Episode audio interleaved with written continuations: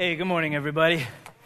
So good to be with you in the house of the Lord uh, this morning, this uh, wonderful, foggy Sunday morning. Um, you know, last Sunday I met this gal in Crystal from City College, uh, and it dawned on me I think I missed City College coming into school. Is that true? I thought they were coming in. I'm so sorry. I've been greeting all of these schools, but City College has been in. Hey, anyone in here from City College, we're so glad that you're here with us. And by the way, good job getting into one of the most beautiful schools on the planet, one of the most highly rated city colleges in the country, at a fraction of the price of any of the other colleges in Santa Barbara. Anyone else? Did I miss anyone else? UCSB? I did that a couple weeks ago. Or no? No, I didn't. Okay, good. But they're not in yet, right? Tomorrow. Yesterday. Oh. Oh, UCSB! so I never know when UCSB is going to come in. It's, it's always a mystery. But I'm so glad that you're here. oh, I love UCSB. So much energy. Anyone else? Brooks Institute of Photography? I don't know.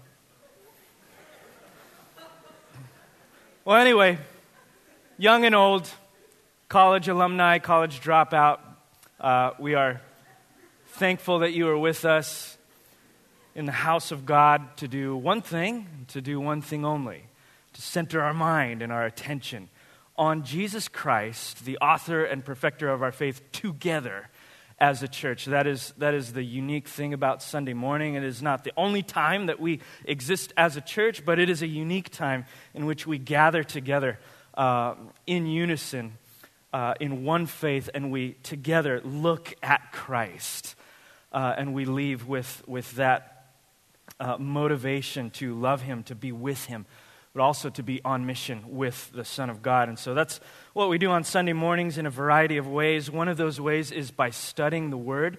Uh, if this is your first Sunday, we just started a series through the book of Joshua. If you have your Bibles, turn to Joshua. Uh, we're studying the first half of Joshua right now in a series called Stepping into God's Promises. And this has been a series largely about God's promises to his people, both Israel and us today, and what it means to apprehend those promises that already are ours. Uh, and that's been, the, that's been the driving theme of the series. We have been camped out. Uh, this is our third week in uh, verse 1 through 9.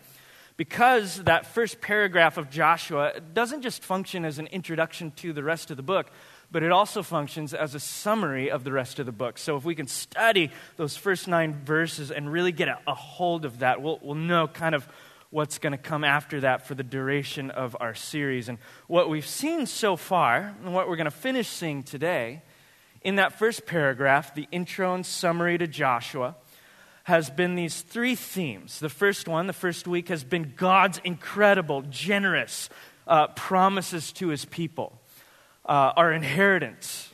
And the second thing that we saw is how to tap into those promises. One of those ways has been through the Word of God, through the Scriptures, that we ought to be reading them, not just reading them, obeying them, and also meditating on them. This, this must be our life.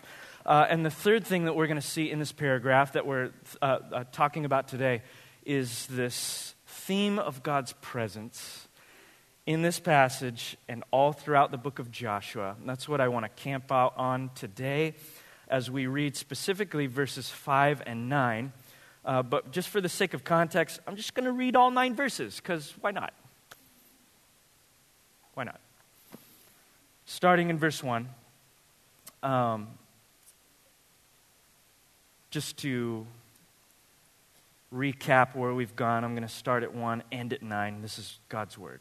It says this After the death of Moses, the servant of the Lord, the Lord said to Joshua, the son of Nun, Moses' assistant, Moses, my servant, is dead. Now therefore, arise, go over this Jordan, you and all of this people, into the land that I am giving to them, to the people of Israel. Every place that the sole of your foot will tread upon, I have given to you, just as I have promised to Moses from the wilderness and this Lebanon as far as the great river, the river Euphrates, all the land of the Hittites to the great sea towards the going down of the sun shall be your territory. no man shall be able to stand before you all the days of your life. Just as I was with Moses, so I will be with you. I will not leave you or forsake you. Be strong and courageous, for you shall cause this people to inherit the land that I swore to your, their fathers to give them. Only be strong and very courageous, being careful to do according to all the law that Moses my servant commanded you. Do not turn from it to the right or to the left, that you may have good success wherever you go.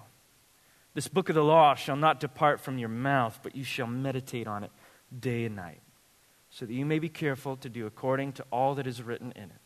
For then you will make your way prosperous, and then you will have good success. Have I not commanded you? Be strong and courageous.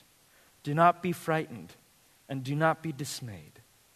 For the Lord your God is with you wherever you go. This is God's word. Heavenly Father, we pray today that you would teach us by the power of your Holy Spirit. Not just to know what your word says, but to be changed and transformed by it. We've often said at this church that a moment in the presence of God can answer a lifetime of doubts. Perhaps there are some people in this room today who are, are racked with doubt, with guilt, with shame, confusion, anxiety, anger. It's only one solution for that. We pray that you would open our hearts to receive, to be aware of, to be present with the living God, who is even right now with us, as you promised. And we pray that we would leave this place diving in more deeply into the promises that you have made to your people. And I pray that it would change us. I pray that it would change the way that we live, the way that we interact with our friends, the way that we go to work, the way that we treat our families, our spouses, our kids, our parents, the way that we treat our enemies. Change us, God. Teach us today to observe all that the Lord has commanded us. Because, lo, you will be with us always, even to the end of the age. We pray these things in Jesus' name. Amen. About five years ago, a Serbian performance artist by the name of uh, Mar- uh, Marina Abramovic sat in the Museum of Modern Art in New York City in silence during museum hours every day for a duration of three months, making eye contact with whoever wanted to sit down at the table across from her the experience and the fallout that came out of that experiment uh, was huge and caused a variety of other experiments uh, to kind of flow out of that. Just to give you an, uh, an experience yourself, why don't you just turn to someone next to you that you don't know and stare at them for about 60 seconds? Go. Just kidding. Don't do that. you don't have to do it because hundreds of people have already done this experiment. You're off the hook. There was a group uh, by the name of the Liberators International who decided to take this experiment to a, a, different level. And they called it the Eye Contact with Strangers experiment. You can search that on YouTube and watch it yourself, it's just a few minutes long. Uh, when this clip opens up, you see this box, and it has a sign on it just in the middle of the street in this uh, bustling city this experiment taking place uh, in a variety of large cities. The sign said, What happened to human connection? And right next to it, it said, Come and find out. Sit down and stare at a stranger for 60 seconds. And at first, you know, people just kind of walked by. You could watch this video clip yourself, and they'd, they'd be kind of weirded out by it. But uh, eventually, one woman sat down and tried it out, and after her, another person would do the same thing. And after a few minutes, to the shock of the person, uh, persons putting on the experiment, there were crowds around this little zone in the city, not just watching, but lining up to stare at a stranger. Human, uh, this was an experiment showing the deep feelings and chasms between human connection and isolation, and as you watch this video, and you should, it's, it's incredible, you saw a range of human emotions being experiment, uh, uh, experienced in this experiment. Everything from uh, smiles, you know, the person sitting down would just break out in a smile.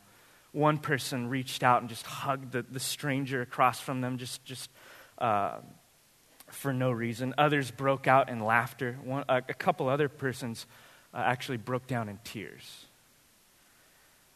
One person who did the experiment was quoted as saying, It's, it's incredible how profound the experience of sharing a meaningful connection with another member of the public can be. What this experiment showed those people and us today is something that we really, I think, inherently know, but was seen and felt intensely. And that is this we long for deep relationship and deep connectivity with other people. We have to have it. We long for it. Now, I'm not talking about mere proximity to people, right? Which all of us have right now. We're sitting next to hundreds of people. Big cities are notorious for being in proximity to millions of people, yet people feeling lonely. I'm not talking about mere proximity, I'm talking about presence. To be in the presence of another person, connecting with them deeply. We long for that very thing. We long for deep connection, which only seems to happen when the person on the other end of the table is present with us. Not on their phones, not on their devices, not multitasking, not thinking about their day, present. This is what this experiment uh, showed many people. You ever talk to someone who is on their device or on their phone or thinking about something and their mind is somewhere else? Do you, do you know that, that disconnect that you feel?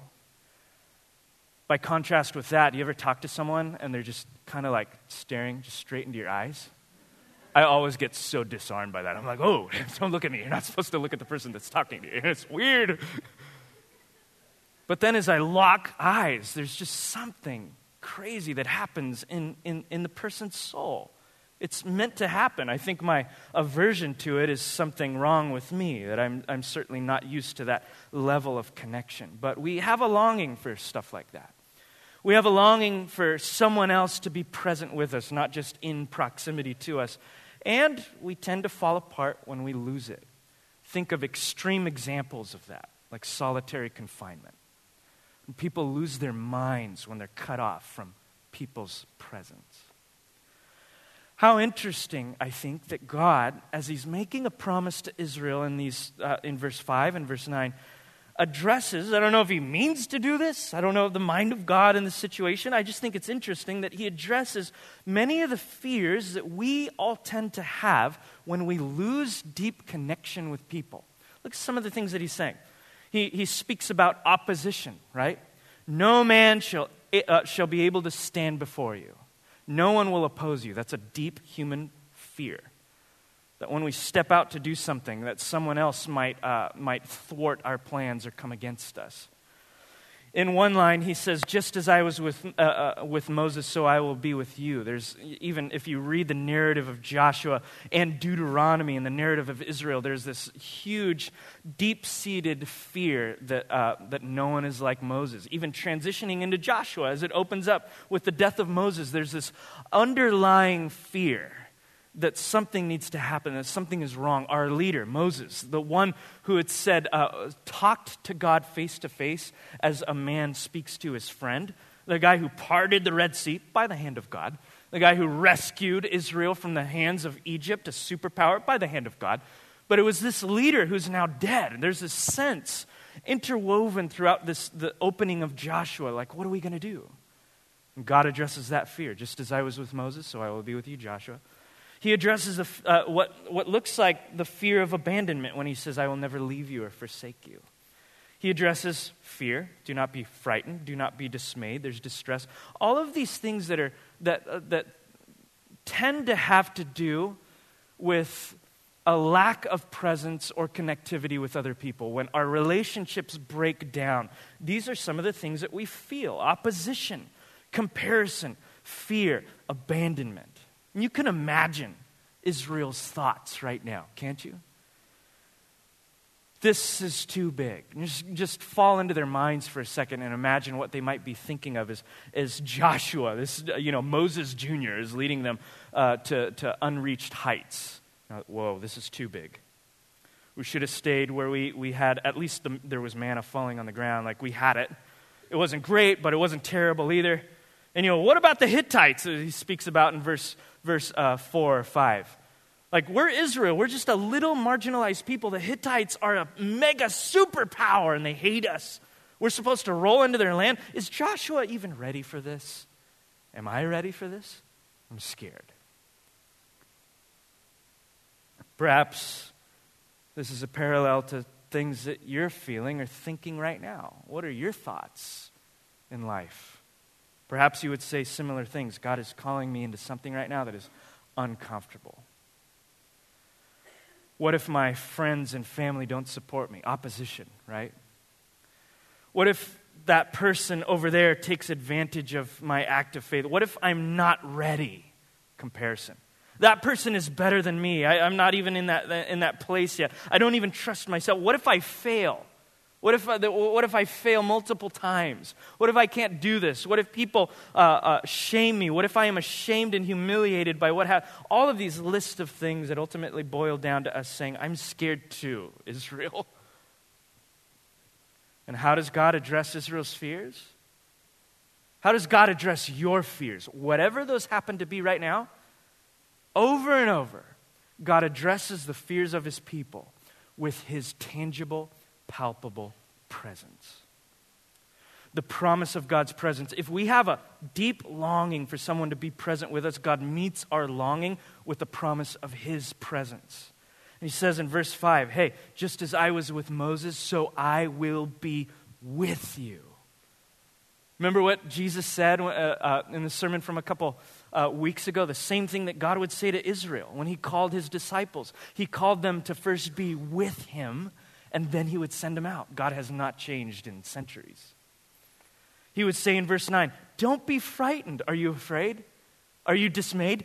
Do not be frightened. Do not be dismayed. Why? For the Lord your God is with you wherever you go. God continually answers the fears and the apprehensions and the concerns of his people, not with to do lists, not with duties, not with commands, even not with laws, always and primarily with his presence, out of which those other things may come. It's always his presence. He answers our fears by tapping into our greatest hope that someone out there would be present with us and connected to us in a transformational way. God steps down and he says, I want to be connected to you soul to soul, mind to mind, heart to heart. I want to be present with you. In fact, our longing for connectivity with other people, if you go all the way back to the book of Genesis, we see the design of God without getting into it uh, in too much detail.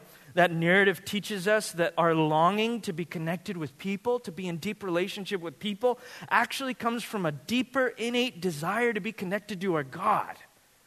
We were made to be connected to God. Not just cognitively, although certainly that, not just having right answers and right doctrines and right theology, although those are all important, but to be connected to Him by our soul, for our souls to be connected to the living God. As a man speaks to his friend, it was said of Moses.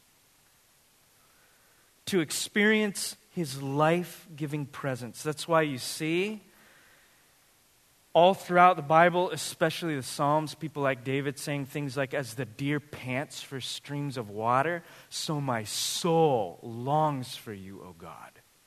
You're like water to my soul. Psalm 84, verse 1 through 2, how lovely is your dwelling place. Again, again, spatial language to speak about God's presence. How lovely is your dwelling place, Lord Almighty. My soul yearns even faint for the courts of the Lord. My heart and my flesh cry out for the living God. Soul, heart, flesh, the whole human person longing to be connected in the presence of God. In fact, this is the very thing we were made for.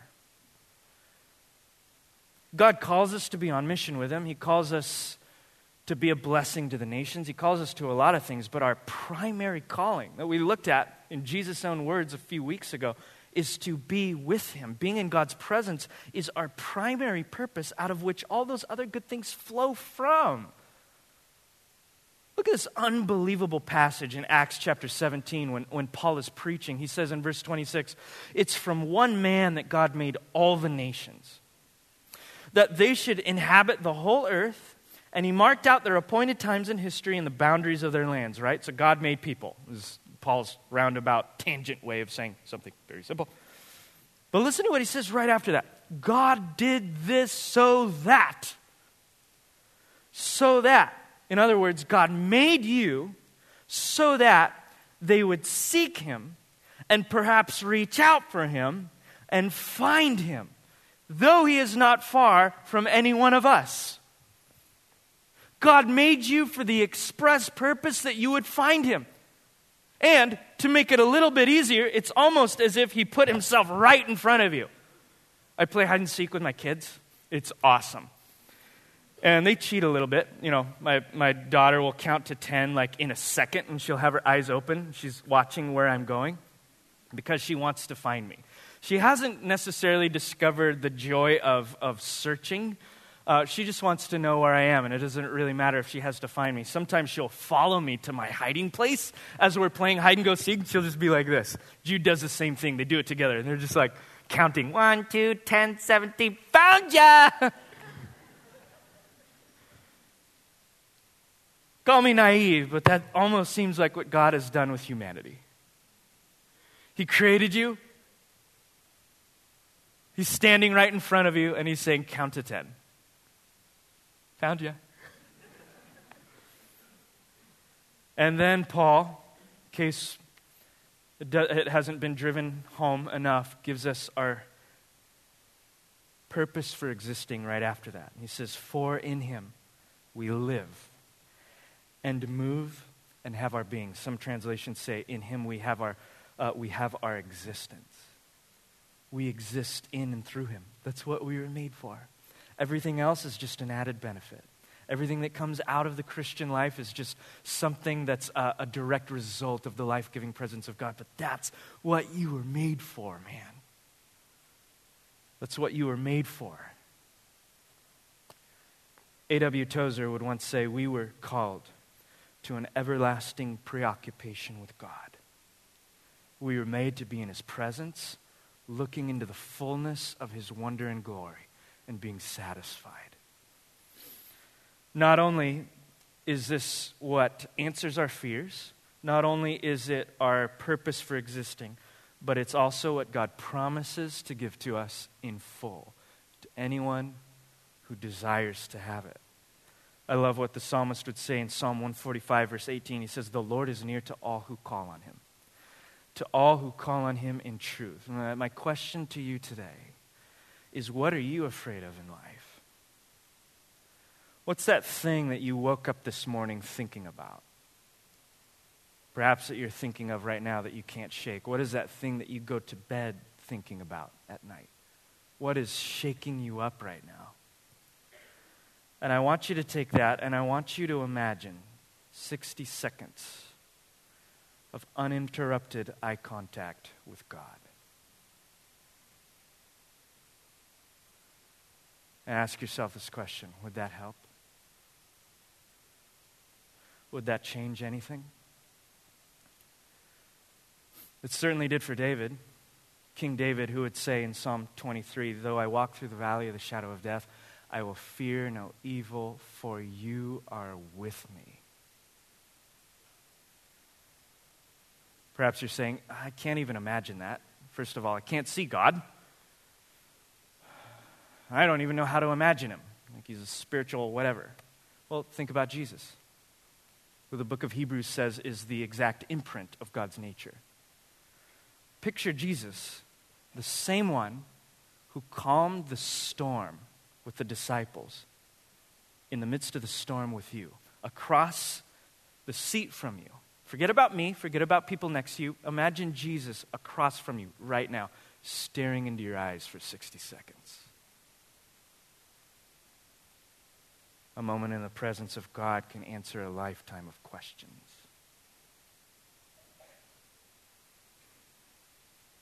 In fact, the Bible tells us in Isaiah 43, God tells us, hey, this isn't just something that I did in the storm for the disciples, but when you pass through the waters, I will be with you.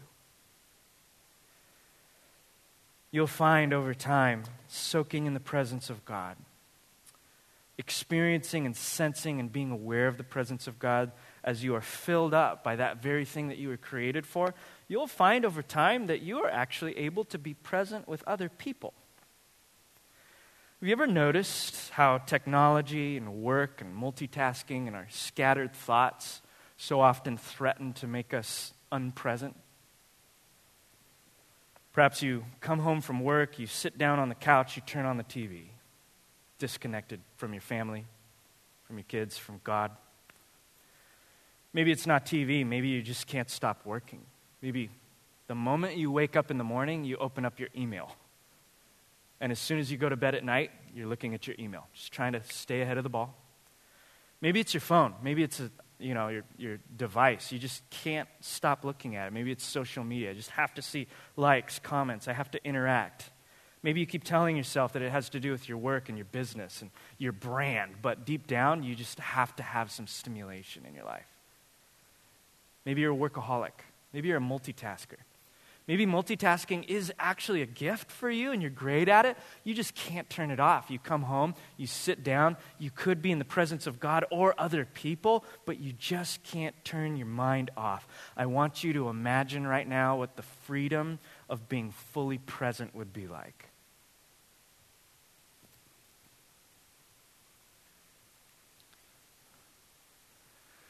There have been times when I've come home, and I feel that way, you know. Like, I just so over this day. Just want to sit and veg. That's my word. That's my word of justification. I just want to veg. Open up my phone, laptop, Netflix, whatever, and there's my daughter. There's Abby and there's Jude. They're playing, they're screaming, they're jumping on me. Daddy came home. Looking back, there, I've, I've seen those moments where I have the greatest gift just right there in front of me. He just wants my full blown attention and, and just like this. You ever feel that way? Do you ever feel that way because of someone else?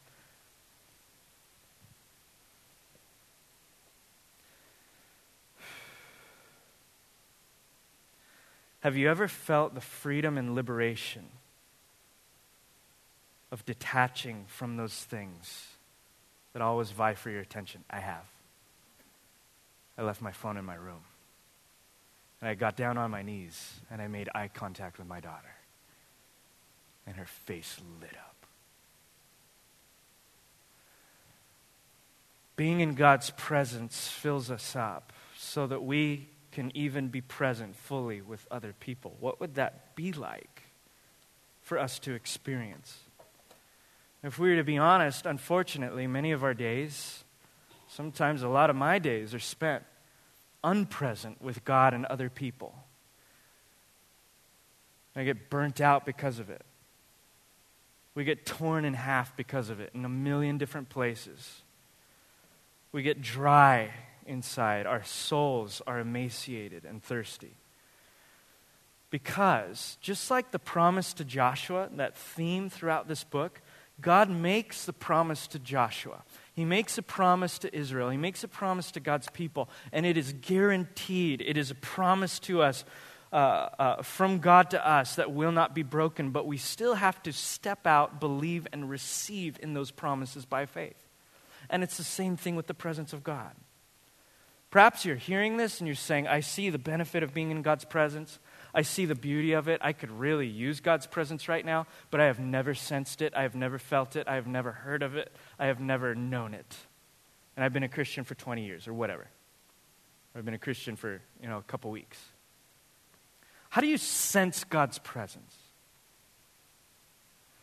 If you look at the pattern set out by Jesus himself when he experienced the presence of the Father, it's actually pretty simple. It's just difficult. It's simple and difficult. I just want to give you two things from the life of Jesus. The first one is by being present with the God who is present.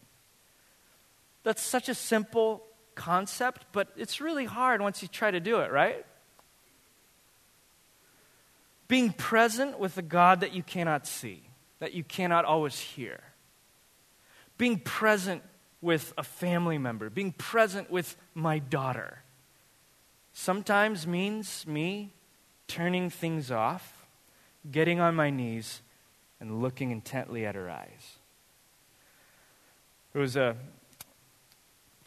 an Ignatian uh, woman who was once asked, who had a, uh, was noticed to have a deep prayer life, was once asked to describe what prayer was to her. She simply responded, I look at God, and God looks at me. Eye contact. Being present is difficult for us because of that thing that we've always talked about for a number of weeks that we are truly a busy people in Santa Barbara. You have to hustle to make it here. That usually means multiple jobs, it means uh, commuting, it means a variety of different tasks, a variety of responsibilities, uh, let alone just trying to have some friends who are also going through all of those things. And in the midst of all of that, in the midst of a hustle, we're expected to make space for God. And being present with God in a city like Santa Barbara sometimes means that you have to step away from other things. Sometimes it means that you have to step away from yourself. One of the most powerful things that some of you could ever do in your spiritual walk with God is to experience the intense, unforgiving spiritual practice of silence and solitude.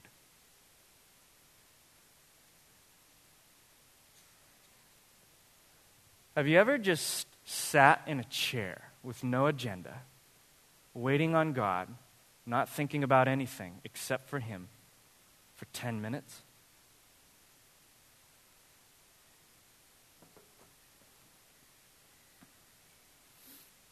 Whenever we enter into solitude, away from people and away from our responsibilities, away from things for a moment and in silence, we're stripping away the noise in order to be with God. Sometimes it's hard.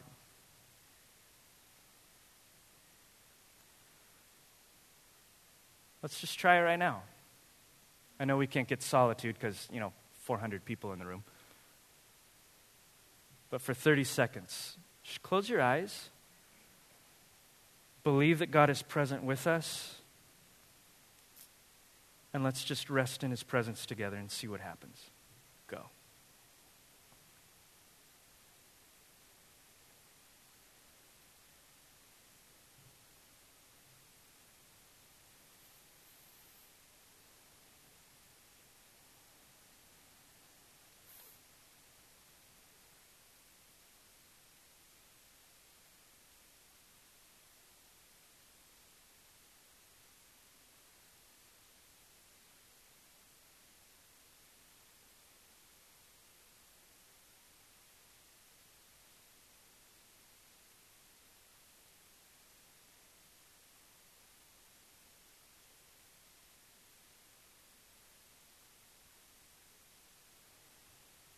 Okay.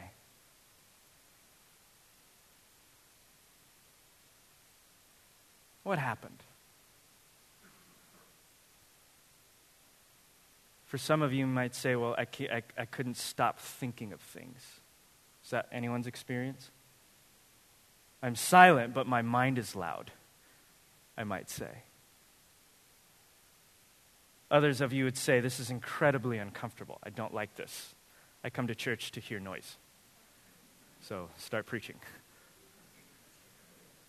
Some of you might get anxious, others of you might actually experience a note of rest. If you've never done that before, you might just, uh, that, that first thing, you might just say, I just can't stop thinking. Like every time I, I, try to think on the presence of God, there's just so many thoughts in my mind. I, I, think about that email that I read this morning. I think about the checklist that I have to do later this week. I think about this problem. I think about paying my rent. I think about all of these things.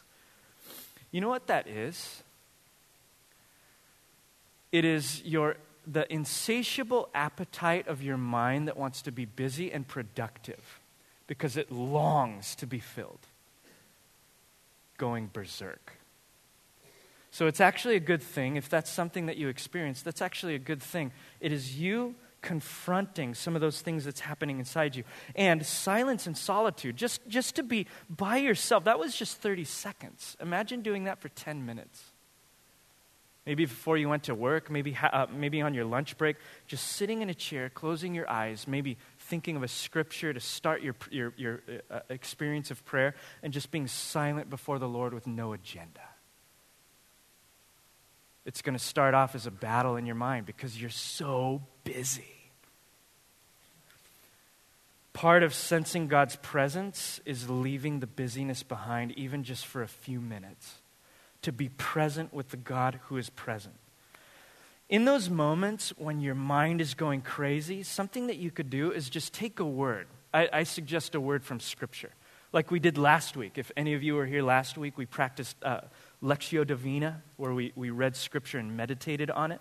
And I told you to take uh, any word that kind of surfaced that maybe God was highlighting. That's your word. That's something that God wants to minister to you and to receive it as a gift. You could take something like that. For me, last week, uh, we read Ephesians chapter 3, and there was a line in there in which Paul says uh, uh, about the love of God that, uh, that we will not, uh, we would understand the depth of the love of God. And so for me, God was ministering to me that word deep. And so, in a moment of silence, I might just be sitting there and maybe my mind is going berserk. Oh my gosh, I just got so much to do and I hate this and nothing's happening and I don't feel God and ah, I hate this and I'm never going to listen to that preacher again. And then I'll just remember that word that God spoke through his word deep. I'm not going to be satisfied with, with the surface.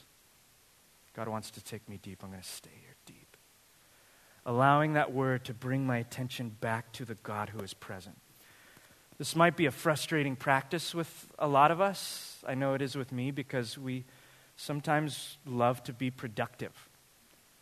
And we drag that into our prayer life. I love this quote by uh, James Martin, who said, The notion that you could meet with God without doing anything may seem bizarre.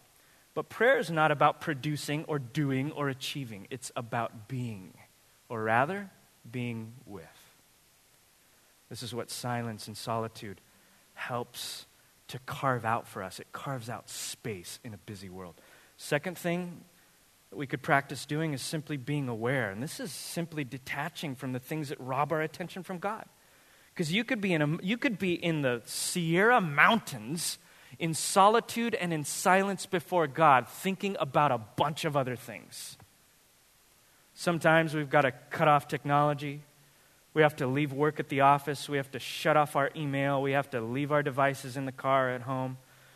Our leftover anxiety, we have to practice giving to God. Cast your cares on the Lord because He cares for you, Peter says turning off the TV, all of that stuff. Sometimes we have to turn certain things off in order to be present and aware of God's presence. And these things that crowd our minds so that we cannot be present with God and with others. And turn them off. Not forever. But what would your life look like if you did this for 10 minutes a day? Five minutes a day. You are present and aware of God as much as you can by the help and the power of the Holy Spirit. I truly believe that if we took that seriously, we saw what Jesus did when he modeled this to his disciples to come away uh, to a desolate place and rest for a while. As he often retreated to a mountain in the midst of a busy life. Some of you are saying, you know, I don't have time to do 10 minutes. I am a busy person. Well, so is Jesus. You think you're busier than Jesus? Let me think. Destroy the works of the devil, uh, redeem sinners from all of humanity, billions of souls, uh, establish and inaugurate God's kingdom, and uh, grow up into his mid 30s uh, without any sin. Oh, busy.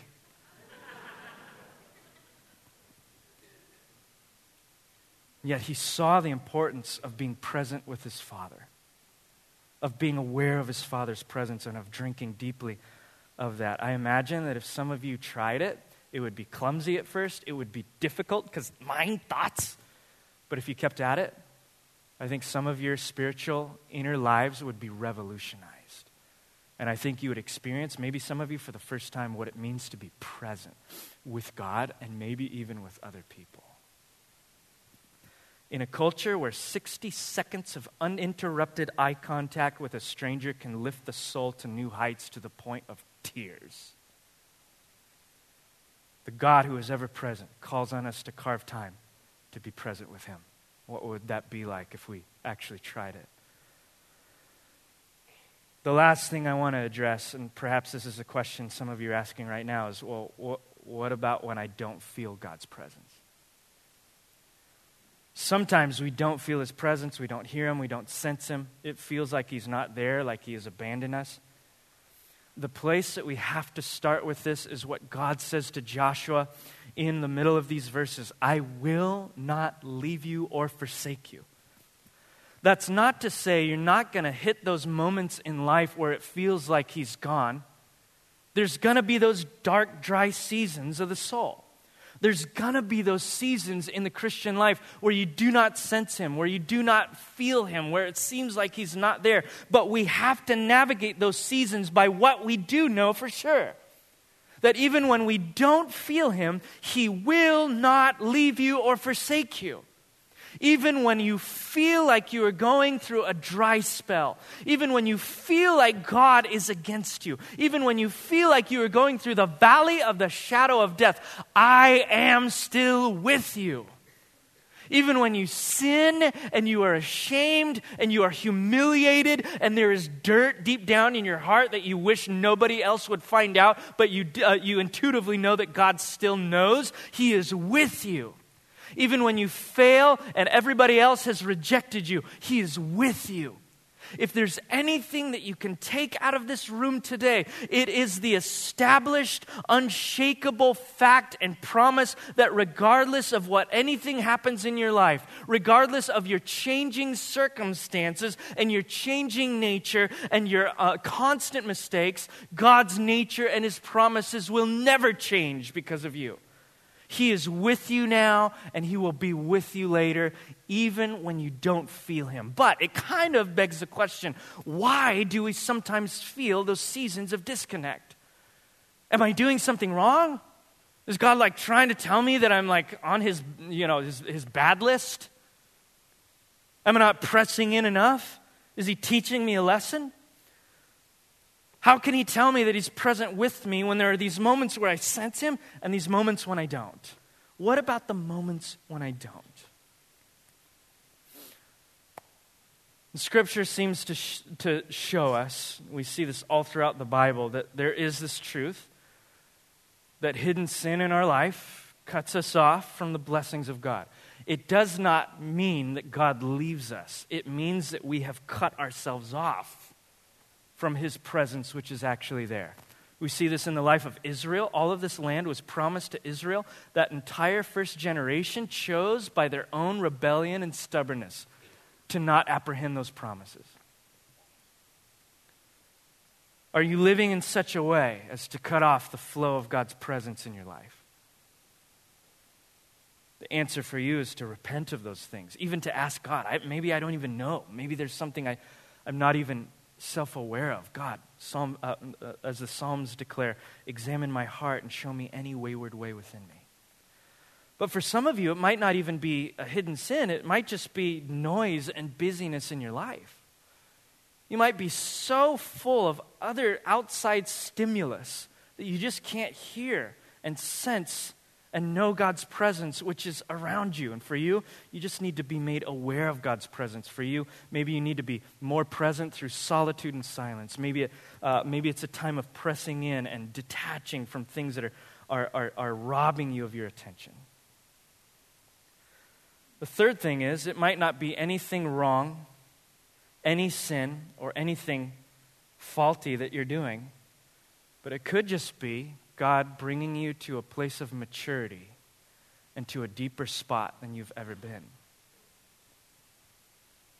This is really counterintuitive because we expect that in our growth we'll sense joy and we'll sense those outer feelings that are good.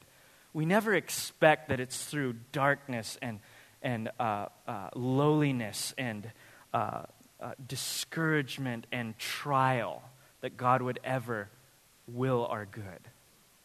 But we see that also in Scripture. We studied that all throughout the book of 1 Peter.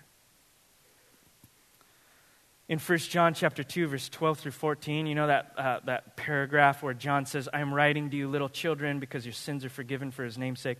I'm writing to you, fathers, because you know him who is from the beginning. I'm writing to you, young men, because you have overcome the evil one. And he says that again. He addresses the same people. And he keeps repeating himself, the same people children, fathers, young men, children, fathers, young men. Most people throughout history have understood this to be John speaking about a growth in levels of maturity. That God is actually bringing you from a place of infancy to a place of spiritual maturity. And how does he do that? Yes, he does it through his felt presence. Yes, he does it through the good things that we know and experience from him. But he also uses hard places. He also uses hard things. And you have to believe that if you've ever read the book of Job.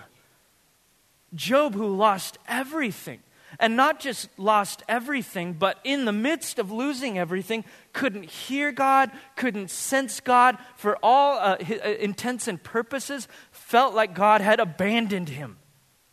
And yet, Job it's said in the book of Job that when he spoke, he never sinned uh, against God. He was one of the most righteous people on the face of the planet, upright and a man of integrity. So good was he that Satan hated him and came out and attacked him.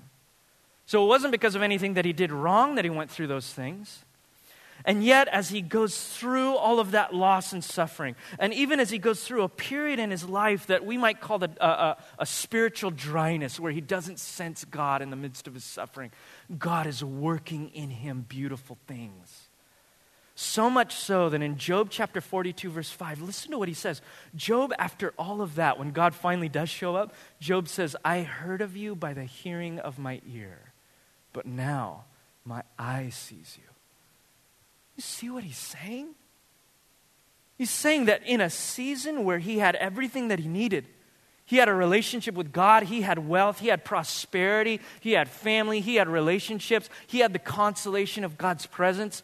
It was only a level of maturity. I heard you with the hearing of my ear. After going through a dark night, clinging to the Lord, he was able to say, I'm experiencing you on a deeper level than ever before. I see you with my eyes eye contact. Throughout the centuries, spiritual writers have described this. Uh, one in particular, John of the Cross, described that spiritual dryness as a dark night of the soul. Maybe you're going through one right now. By dark night of the soul, I don't mean you're going through suffering per se, but that God doesn't seem to be near. Now, I'm not talking to people who are in sin or busy. For them, you just need to repent of those things. I'm talking to the, to the man or to the woman who has been pressing in, who has been faithful, who loves God, who is trying hard to seek first the kingdom of God, and from your pers- perspective, God is nowhere to be seen. John of the Cross in the 16th century, hundreds of years ago, experienced this as well. And he actually wrote an entire book called The Dark Night of the Soul based on the New Testament, where he, uh, he and many other writers before and after him wrestling with this. Why does God do that? Came to the conclusion from Scripture that it's God's desire to take us from one level to a deeper level of experiencing his presence.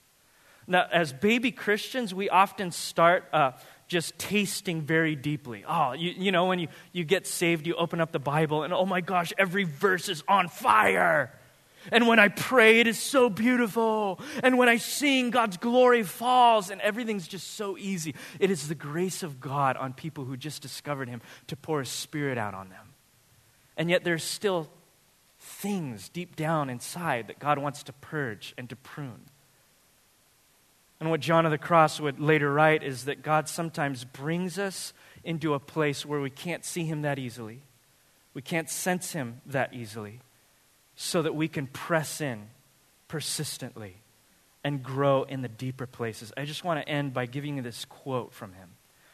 It's 100 years ago, so it's a little weird and archaic, but I'll explain it as I go. John of the Cross, he says, God sometimes leaves his people so completely in the dark that they know not with their sensible imagination and meditation, for they cannot advance a step in meditation. Their inward senses being submerged in this night and left with such dryness that not only do they experience no pleasure or consolation in the spiritual things and good exercises wherein they were wont to find their delights and pleasures, but instead, on the contrary, they find insipid, uh, insipidity and bitterness in the said things. In other words, what John is saying is no matter how hard these Christians try to press in, it's drier and it's darker and it's more depressing and it's more discouraging than ever before. Why? He'd go on to say, For as I have said, God now sees that they have grown a little and are becoming strong enough to lay aside their swaddling clothes. So he takes them down from his arms and teaches them to walk on their own feet, which they feel to be very strange, for everything seems to be going wrong with them. Why the dark night of the soul? Because God loves us. And He doesn't want to, to settle for the easy experiences of God. He actually wants to transform us in the deepest levels. And so there are times when it seems like He is silent and it seems like He is not there, but He will not leave you or forsake you. To those of you that are going through spiritual dryness, press in harder than you've ever pressed in before. And do not let up until He shows His face again. I'm going to ask the worship team to come up this morning. And as we pursue Him in song, I just want you to think of God's heart, to be present with His people. In your pain, in your sorrow, in your loss, but also in your joy, in your celebration, in the mundane and in the ordinary. God's promise, the promise of the gospel, is not, you be present with me. The promise of the gospel is, I have come to be present with you.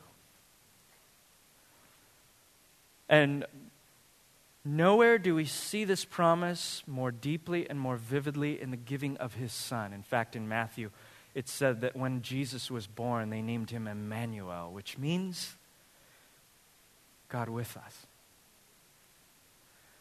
And this God in the flesh would step down into our business, make his home with us, make eye contact with his disciples, change their lives forever, die on the cross to remove all those noisy obstacles that kept us at a distance from God in order to bring us near to God.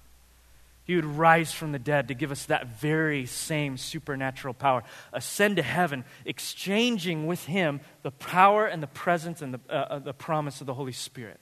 So that we wouldn't just see Jesus, we wouldn't just see God uh, uh, in human flesh three feet away, but we would experience the life giving presence of God in us by the power of the Holy Spirit. Maybe what you need today is not a list of to dos more morals to follow and a list of other commandments. Maybe what you need today isn't group think and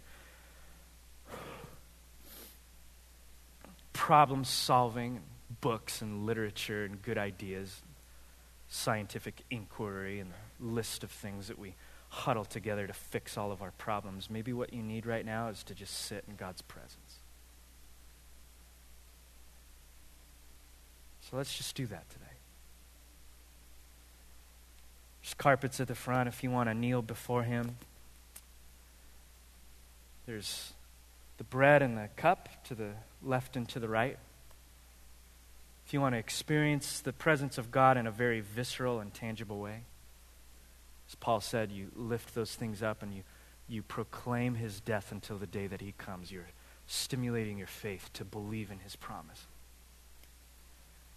If you need prayer, there's prayer teams to the left and to the right. These things are also up on the mezzanine floor.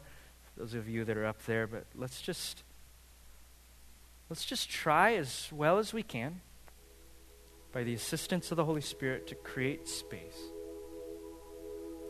and to be fully present to turn off the noise as well as we can, the thoughts that are running rampant in our minds right now, and to just sit in this stillness with God. Let the words on the screen, the worship songs that we're singing, being an, be an assistance to you, dragging your eyes onto the hope and the, the author and the constructor of our faith. And let's just not be in a hurry. Where do you have to go right now? Let's just sit and be ministered to by the God who is present right now with his people.